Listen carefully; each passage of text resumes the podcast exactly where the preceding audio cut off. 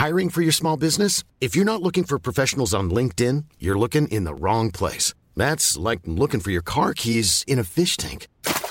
LinkedIn helps you hire professionals you can't find anywhere else, even those who aren't actively searching for a new job but might be open to the perfect role. In a given month, over 70% of LinkedIn users don't even visit other leading job sites. So start looking in the right place. With LinkedIn, you can hire professionals like a professional. Post your free job on linkedin.com slash people today.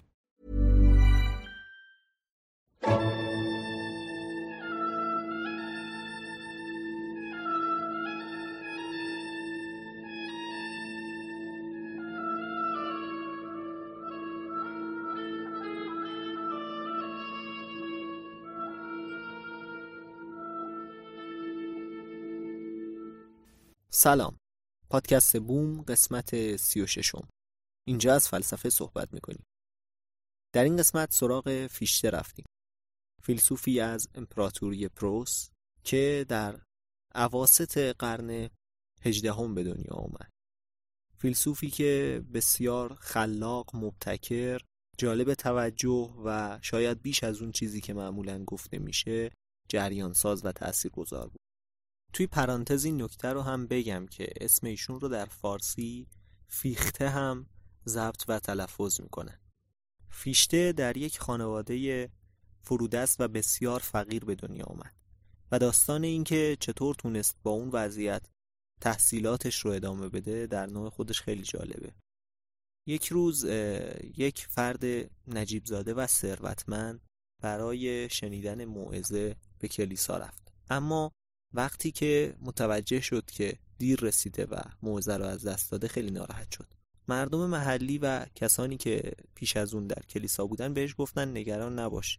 اینجا یک پسر بچه است که حافظه خیلی خوبی داره و می‌تونه تمام موعظه رو برای تو واو به واو تکرار کنه و بشنوی که امروز چه مطالبی گفته شد. نجیب زاده تعجب کرد و اولین رو باور نمی‌کرد. اما وقتی که فیشتر رو که در اون زمان یک کودک خردسال بود آوردن و اون تونست تمام مطالب موعظه رو برای نجیب زاده دوباره تکرار کنه. اون فرد متوجه شد که با یک نابغه سر و کار داره و همونجا تصمیم گرفت که ازش حمایت بکنه و اون رو زیر سایه خودش قرار بده تا بتونه تحصیلات عالی داشته باشه. به این ترتیب و با این وسیله فیشته تونست تحصیل کنه و اتفاقا در یک محیط دانشگاهی خیلی خوب قرار گرفت.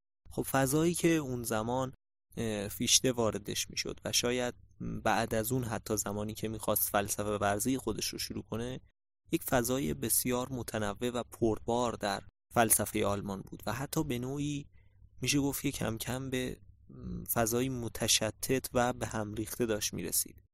یعنی یک گروهی بودن که حامی ایده های روشنگری فرانسوی و فلسفه نوع بریتانیایی بودند ادهی عقلگرایی لایبنیتس و شارح و به نوعی فیلسوف بعد از او که در آلمان جایگاه بسیار بالایی داشت در اون دوره آرای ولف رو دنبال می‌کردن و آرای لایبنیتس رو.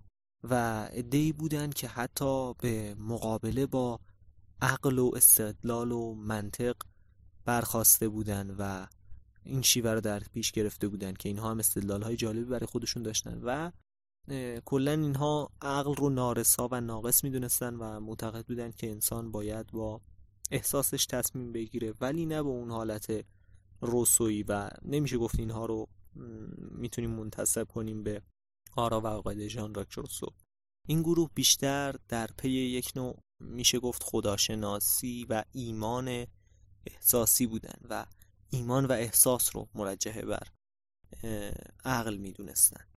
و در چنین فضایی فیشته تحصیلات خودش رو آغاز کرد. از سوی دیگری می‌دونیم که چهره های فرهنگی بسیار مهمی حتی خارج از فلسفه در اون دوره در آلمان در حال شکل گرفتن بودن مثل شیلر و مثل گوته که گول سرسبد این چهره ها به شمار میاد. و خلاصه فیشته تونست در این فضا تحصیلاتش رو ادامه بده. تا زمانی که اون نجیب زاده زنده بود دغدغه‌ای نداشت. اما بعد از اینکه او درگذشت فیشته هم به تنگ دستی افتاد و مجبور شد که برای گذران زندگیش معلم سرخانه بشه و به بچه های ثروتمندان مطالب علمی آموزش بده. بعدها و در دوران اوج موفقیت کاریش کرسی تدریس فلسفه رو در دانشگاه ینا به دست آورد. کرسی که می‌دونیم بعدا در اختیار هگل هم قرار گرفته و اعتبار بسیار بالایی داشته. و دوباره بعد از گذشت یک مدت از این کرسی کنار گذاشته میشه به خاطر این اتهام که معتقد بودن به خدا اعتقاد نداره. در صورتی که خودش این ادعا رو رد می‌کرد و این حالا این تصور از اینجا برخواسته بود که فیشته در رساله که نوشته بود خدا رو طوری معرفی کرده بود که به نظر می رسید منظورش همون نظم طبیعی عالمه و برای خدا فاعلیت و اقلانیت جداگانه قائل نیست. و خودش بعدا سعی کرد در برابر این اتهام از خودش دفاع کنه و بگه که این اتهام واهی بوده و واقعیت نداشته. خب پیش از اینکه بیشتر وارد نظریات فلسفی فیشته بشیم به نظرم بهتر اشاره به این مطلب بکنیم که دیدگاه های فلسفیش از چه معخذهایی گرفته شدن و چه فیلسوفانی برای او الهام بخش بودن. یکی از نقاط عطف در زندگی فیشته زمانی بود که او گرایش زیادی به جبرگرایی پیدا کرده بود و دنیا رو تقریبا میشه گفت بر اثر اون نگرش نیوتونی که در اون زمان خیلی محبوب بود به صورت یک ماشین در حال حرکت می‌دید و انسان رو فاقد اختیار می‌دونست در. در این زمان با کشیشی آشنا شد که بهش توصیه کرد کتاب اخلاق اسپینوزا رو مطالعه کنه و بعد از اون ردیه‌ای که ولف بر این کتاب نوشته رساله‌ای که نوشته تا این کتاب رو اشکالاتش رو توضیح بده و اون رو رد کنه رو مطالعه کنه تا از این ذهنیت جبرگرایی که شاید میشه به اسپینوزا هم چیزی نزدیک به این رو نسبت داد از این فاصله بگیر. فیشته از این پیشنهاد خوشش اومد و این دو اثر رو مطالعه کرد.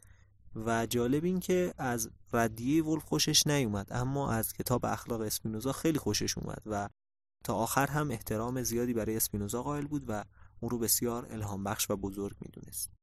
اما این بزرگ داشت باعث اون نشد که فیشته دنبال روی راه اسپینوزا بشه و از او در فلسفهش تبعیت کنه. بلکه بعد از یک مدت شدیدن به عقیده آزادی و اختیار بشر معتقد میشه و اتفاقا این یک جزء خیلی مهم در فلسفهش میشه. و گذشته از مفهوم آزادی به معنای فلسفی فیشته بلکه دلبستگی زیادی هم به مفهوم آزادی از منظر سیاسی و اجتماعی پیدا می‌کنه. فیشته آثار ژان ژاک روسو رو مطالعه می‌کنه که فیلسوفی است که قبلا در راش قسمت جداگانه ساختیم و خب شما دیگه می‌دونید یکی از مروجان آزادی در فرانسه بود. همچنین آثار مونتسکیو که البته آثارش کمتر در حیطه فلسفه قرار می‌گیره و بیشتر در حوزه علوم سیاسی مهمترین نظریه‌ای که از مونتسکیو در دنیای امروز به یادگار مونده ایده تفکیک قوا از همدیگه است. یعنی جدا شدن قوه مجریه قوه قضاییه و قوه مقننه. و با مطالعه آثار این اشخاص به ایده آزادی فلسفی هم بیشتر گرایش پیدا می‌کنه. فیشته. و خب این مسئله براش پیش میاد که چطور میشه آزادی و اختیار بشر رو که براش ملموس هست و می‌تونه در خودش این رو احساس بکنه چطور میشه این رو با ضرورت های منطقی در دنیا و با معقولات وفق داد و سازگار کرد. آیا اینکه انسان احساس اختیار می‌کنه با قواعد فیزیکون هم قوانین فیزیک نیوتونی که در اون عصر در اوج محبوبیت بوده قابل سازگار کردن هست یا نه. اینجاست که فیشته یک وابستگی به کانت پیدا می‌کنه که در اون زمان خب در اوج شهرت و محبوبیت هم بوده در آلمان. فیشته میره به سمت اینکه مسیر کانت رو ادامه بده و در واقع یک دگرگونی در فلسفه کانت ایجاد کنه. داستان اینطور بیان شده که فیشته با یک واسطه موفق میشه ملاقاتی با کانت داشته باشه. اما زیاد ملاقات موفقی شکل نمی‌گیره و چندان کانت تحویلش نمی‌گیره. و بعد حالا شاید با هدف اینکه کانت رو تحت تاثیر قرار بده و شاید هم خب صرفا بالاخره قصد داشته چنین کاری انجام بده. دست به نوشتن یک رساله به نام در باب سنجش هر گونه وحی. می‌زنه و چنین رساله می نویسه این رساله توسط همون ناشری که آثار کانت رو منتشر کرده بدون ذکر نام نویسنده منتشر میشه. و چون خیلی این اثر در اون مایه های کانتی داره و سبک کانت رو در پیش گرفته و در همون حوزه قلم زده توسط بسیاری از اهل فن به اشتباه اثری از کانت برشمرده میشه. و تا قبل از اینکه روشن بشه این اثر دقیقا مال چه کسی هست انقدر ازش تعریف و تمجید میشه به حساب اینکه اثر جدید کانته و حتی مثلا نقد چهارم کانته که دیگه بعد از اینکه مشخص میشه مال شخص دیگری هست همه مجبور میشن این شخص رو به عنوان یک فیلسوف و یک نویسنده چیر دست به رسمیت بشناسن. خود کانت حتی برای روشن کردن این قضیه و مقابله با این اشتباه و سوی خب به این دلیل که واقعا هم خوشش اومده بوده از این اثر زبان به تعریف از نویسنده باز می‌کنه و از فیشته ستایش می‌کنه. خب بریم و در محتوای فلسفه فیشته بیشتر دقت کنیم و ببینیم که چه نوآوری رو برای فلسفه داشته. یکی از درون مایه های بسیار مهم در فلسفه فیشته علمگرایی هست. فیشته نظریه‌ای که مطرح می‌کنه اینه که از مشاهدات تجربی صرف نمیشه به واقعیات علمی رسید. اما عکس این ممکنه. یعنی اینکه ما وقتی قواعد علمی رو به دست بیاریم اینها رو با هر مشاهده تجربی که بسنجیم به خلافش نمی‌رسیم. مثلا وقتی که یک قانون فیزیکی رو ما کشف کنیم با این قانون می‌تونیم همه مشاهدات تجربی خودمون رو سنجش کنیم و خواهیم دید که خلاف اون در نخواهد اومد. اما از مشاهده تجربی نمیشه قوانین فیزیکی رو استنتاج کرد و این باید با عقل ما سنجیده بشه. این یکی از نکات مهم در فلسفه فیشته نکته دیگر این که با توجه به اینکه هیوم در اون زمان با این ادعا که انسان حتی هیچ درکی از وجود فائلی خودش نداره و فقط یک مجموعه به هم ریخته از تجربه هاست که در برابرش قرار داره و با دریافت این احساسات و تجربه ها به ذهنیتی به نام فائل و به شخصیت خودش می‌رسه. خب در این دوره چون این نظریه هیوم مطرح بود فیشته به بررسی این می‌پردازه و ادعایی که فیشته می‌کنه این هست که اتفاقا ذهن فائله که منشأ هر چیز می‌تونه باشه. چون ما حتی ارتباط مستقیمی با خود تجربیات نداریم و ممکنه هر کدوم از این تجربیات حالات مختلفی از ذهن جستجوگر و یا خلاق فائل باشن و این فائله که داره به این ادراکات معنی میده. فائل در اینجا مهمتره تا نفس خود اون ادراک. و در جواب اون قسمت از ادعای هیوم که می‌گفت ما درکی از وجود خودمون نداریم و صرفا تجربیاتمون رو درک می‌کنیم میگه که ما می‌تونیم فاعلیت اخلاقی خودمون رو درک کنیم.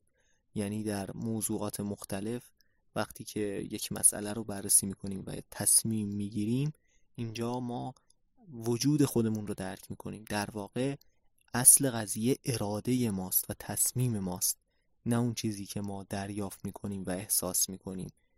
و این یک سرفصل بسیار مهم در فلسفه آلمانی هست به نظر من. جایی که شاید به نقش فیشته کم پرداخته شده و این اصالت اراده رو بیشتر به مثلا شوپنهاور نسبت میدن در حالی که ما اینجا می‌تونیم به روشنی اولین نقطه ای که بین اشاره شده رو ببینیم. پس در نگرش فیشته انسان موجودی اراده کننده است. و بدین ترتیب در جایگاهی بالاتر از طبیعت و عالم ماده قرار می‌گیره و فراتر از حتی تجربیات میره. و نتیجه چنین نگرشی و چنین طرز فکری حتی می‌تونیم بگیم چنین اکتشافی در عالم فلسفه زنده شدن دوباره اخلاقیات توجه دوباره فیلسوفان به مسئله اخلاقه. چون تا پیش از این به نوع یک تمرکز خیلی شدیدی قرار گرفته بود روی فلسفه معرفت شناسی و اینکه شناخت انسان به چه ترتیبی هست و از چه راههایی هست. اما با این چرخش به سمت مسئله اراده و اینکه اراده انسان چنین نقشی داره خب دوباره فلسفه اخلاق جدیتر میشه و اینکه چه عمل کردی باید در پیش گرفته بشه.